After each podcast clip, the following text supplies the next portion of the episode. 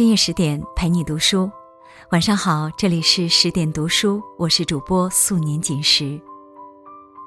今晚十点君得到了一个悲痛的消息：武侠小说泰斗金庸老爷子去世了，享年九十四岁。这位一生用情至深的文学大师，离我们而去，寻找他自己的江湖去了。飞雪连天射白鹿，笑书神侠倚碧鸳。老爷子为我们留下了无数绮丽的故事，成为了这个时代的神话。大师远去，再无大师。您。一路走好。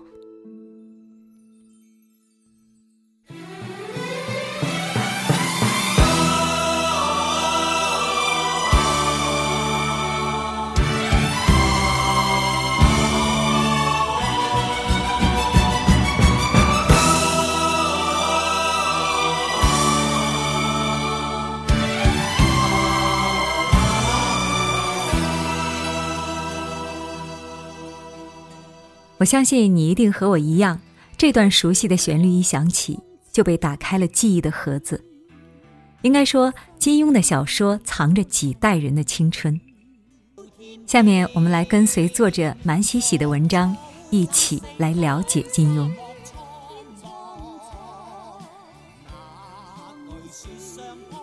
江湖就是金庸。我们从小看金庸，之所以看得入迷，一个很重要的原因。就是在老爷子的故事里，感情线永远占据着剧情相当大的比重，甚至能主导故事的走向和结局。所以，除了男生，很多女生也喜欢追看金庸剧，因为就连武侠世界里的男女情爱，仿佛都带着一袭果决英气，像是张敏在白马上的惊鸿一瞥，格外抓人。没有人不喜欢江湖儿女的快意恩仇，也没有人能不被英雄美女的缠绵悱恻所吸引。论起风格，古龙是冷艳，梁羽生是古典，而金庸毫无疑问是多情。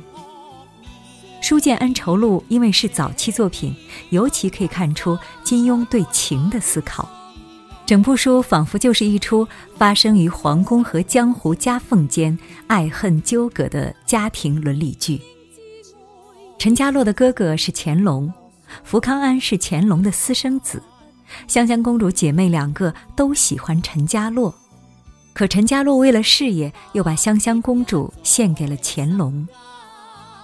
故事最后，香香公主自杀，陈家洛挟持福康安脱身，出逃西域。这种亲情、爱情、友情、兄弟情、家国情的错综复杂，是先前武侠小说中从未出现过的。老爷子由此奠定了自己独特的武侠风格，那就是人间有情，情比天大。所以，金庸小说中最出彩的人物，毫无例外都是痴情种。李莫愁如此，黄药师如此，个个如此。不管过了多少年，一想到金庸，我脑海中最先浮现出的依然是那些刻骨铭心、荡气回肠的爱情传奇。初次见到周芷若这个名字，只觉得美极了，专门去翻了字典。所谓“芷”是白芷，一种香味令人止步的草；所谓“若”是杜若，花期极短，只开一叶，美丽。但转瞬即逝。老爷子单用一个名字就点出这个倾世佳人清冷的气质。人如其名，他本可以找到一个敬他爱他的男子，让他如香草一般被呵护。可是天意弄人，让他遇见了张无忌，一个从来不缺桃花运的少年英杰。汗水粥中给他喂过的饭，终究比不上那个骄纵虎女给他下的毒。光明顶上，他凤冠霞帔，满心欢喜，以为终于能跟那个傻小子一生一世了。可是赵敏来了，用一个不能推脱的理由夺走了她的丈夫。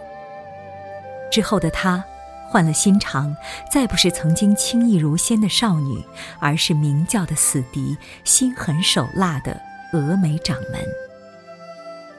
这样爱而不得的感情，老爷子笔下不知写了多少，一桩桩都是泣血的篇章。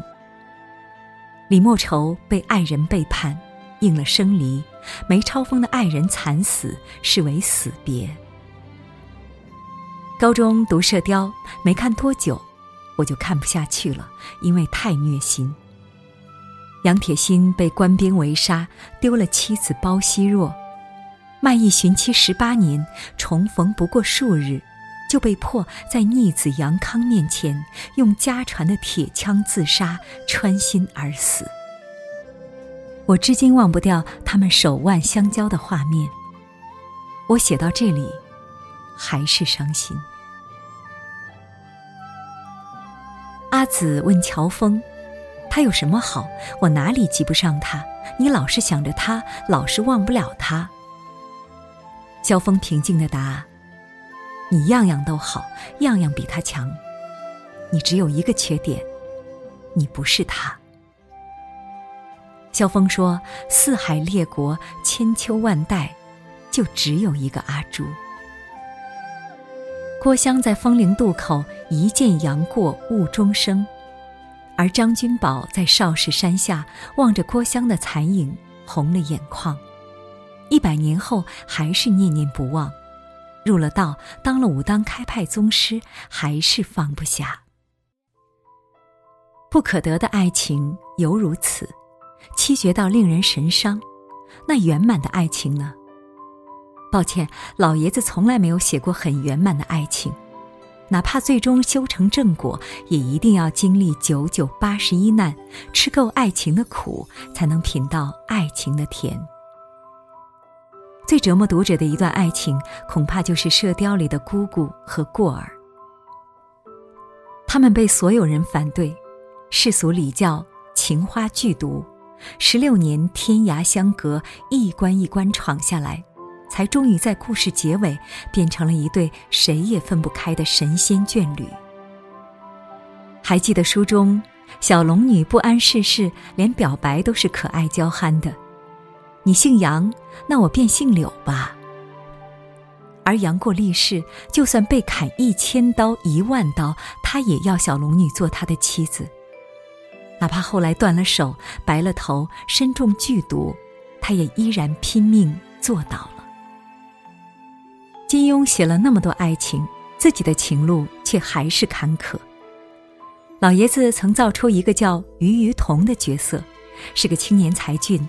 英俊潇洒，然而他却爱上了一个有夫之妇。联想到金庸早年跟夏梦的感情纠葛，各中滋味耐人寻味。换个角度讲，老爷子之所以能写出如此凄美的爱情，大概也正是跟老爷子坎坷的情路有关吧。除了爱情。老爷子早年的人生际遇，使他获得了远超常人的阅历；有厚度的生命，也让他对人世间的其他情感有了更深刻、更超越的理解。一九七六年，金庸在美国留学的儿子查传侠为情自杀，时年十九岁。老爷子对这个儿子非常看重，爱护有加。儿子在生前给他打了多次电话，希望跟他说说心事。但金庸当时忙于事业，总是匆匆挂断电话，以至于儿子去世的消息传来时，金庸如遭雷劈，伤心欲绝，自责自己当初为什么没有认真听儿子讲话。那些对逝去爱子的舐犊情深，对亲人阴阳两隔的切肤之痛，一滴不漏，全都被金庸写进了书里。谢逊对张无忌，黄药师对黄蓉，都是爱的深沉，爱的毫无保留。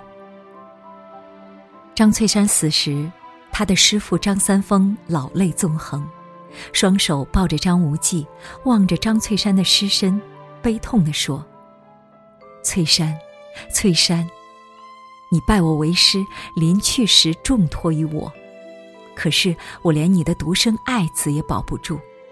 我活到一百岁有什么用？武当派名震天下又有什么用？我还不如死了的好。”这也是整部书中张三丰唯一流泪的场景。除此之外，这位宗师再也没有失态过。赵敏为了张无忌与父兄断绝关系时，不敢多看父亲一眼。他的父亲汝阳王转身缓缓地走下山去。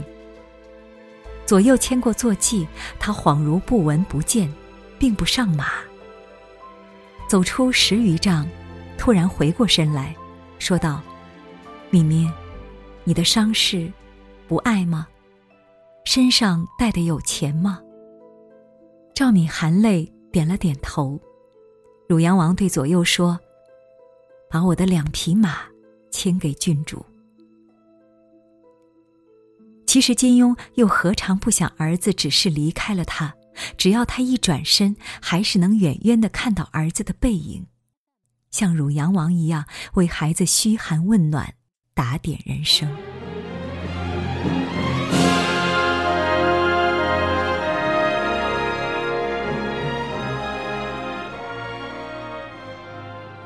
至于友情，老爷子位列香港四大才子之首，互相之间关系极好。有段时间，四个人经常勾肩搭背的在香港出现，到处吃喝玩乐。次次都是金庸结账，从无怨言。倪匡、黄沾的事业多承金庸提携，蔡澜更是金庸最知心的朋友。两个人作伴旅行，环游了半个世界。而蔡澜最初在港成名，就是因为在金庸的《明报》写专栏。老爷子对朋友是真的掏心掏肺，两肋插刀，连小说都可以交给倪匡代写。虽然把阿紫给写瞎了，他也只是一笑而过，随手就把故事圆了回去。这种不计代价的友情观，在书中也被书写的淋漓尽致。曲阳、刘正风，高山流水遇知音，临死之前合奏了《笑傲江湖》曲。曲阳最后慨叹道：“今后纵然世上再有曲阳，不见得又有刘正风。”有刘正风，不见得又有曲阳；就算又有曲阳、刘正风一般的人物，二人又未必生于同时，相遇结交。之后，他们便弃世而去，同赴黄泉。千金易得，知己难求，谁又能不羡慕他们拥有这样的友情呢？老爷子一九三七年开始，就为了躲避战祸颠沛流离。对国家与个人之间那种不可分割的家国情，有着刻骨铭心的体验。他深深的明白，只有人人都坚定的维护国家，国家才能稳固，不被敌人打垮；也只有一个稳定的国家，才能让国民安居乐业。所以，书中经常会有战乱背景下的人物群像，尤其以《射雕三部曲》最为宏大。宋元明三朝更迭，百姓和英雄都在历史的车轮下赛跑，谁都逃不过时代之手的操纵。纵使中原大地豪杰无数，却依然被金人蒙人的铁蹄肆意凌辱，像极了一九三七年的中国。《神雕》里，郭靖守襄阳的时候，指着西边的隆中，说那是诸葛亮隐居之地。又说自己没有诸葛亮的智谋，只能学诸葛亮的忠君爱民。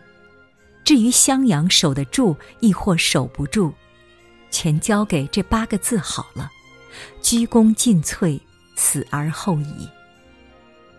多年后，襄阳城破，郭家三代尽没，满门英烈，只剩郭襄一人背负着家族使命，在世上寂寞独活。这恐怕是金庸笔下家国情最浓烈的一个场景了。一个正直老实的郭靖和一个聪明绝顶的黄蓉做出了同样的选择，保卫家园，以身殉国。每当我看到书中这些想要凭一己之力、一派之力拯救天下苍生的人们，就总是会热泪盈眶，因为这些人才是真正的大侠，真正的英雄。至于我，我最忘不掉的一段金庸情是小昭与张无忌。他们甚至算不上爱情，可读了原著的人，谁不曾为了小昭的离去而伤感？那个温柔如水的女孩，替她最爱的公子去了远方，千言万语凝噎，只能用一个吻来跟张无忌告别。从此，一世圣女远在波斯，与中国的明教教主死生不能再见。他是多么爱他的张公子啊！可是为了不再带给他危险，他只能回到故乡去。去做一个孤零零的圣女。他说：“小昭身在波斯，日日祝公子福体康宁，诸事顺遂。”张无忌说不出话，转身回了船里，只留他一个人在海面默默流泪。但见小昭俏立船头，正正向张无忌的坐船望着，两人之间的海面越拉越广。终于，小昭的坐舰成为了一个黑点。终于，海上一片漆黑，长风掠帆，犹带呜咽之声。我读这一段时，只觉得悲痛愈是压抑，就愈是难以抑制，有种惊心动魄的残酷之美。老爷子用最冷静的手法，把最浓烈的感情。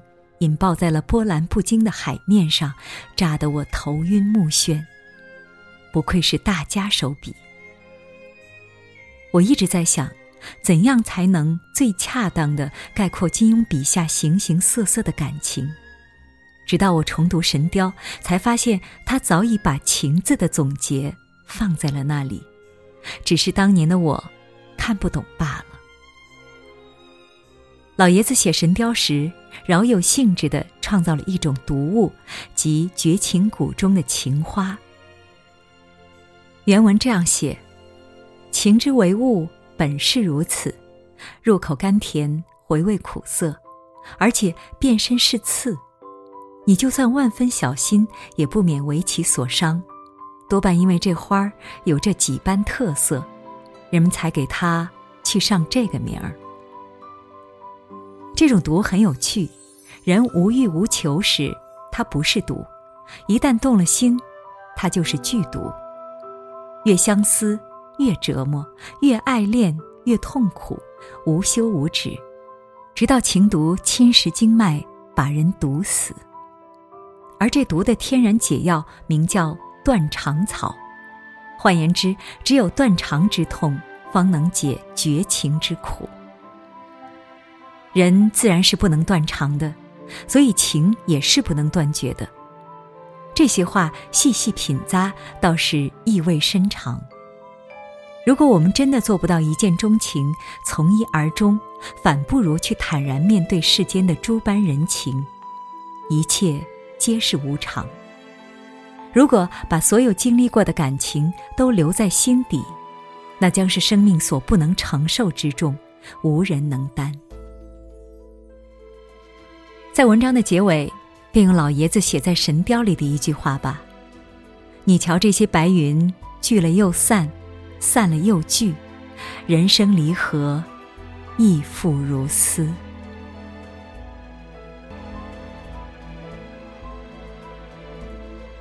斯人虽已逝，老爷子的作品仍然熠熠生辉，带给一代又一代江湖儿女生生不息的温暖。感谢您收听今天的十点读书，我是主播素年锦时，祝你晚安，好梦。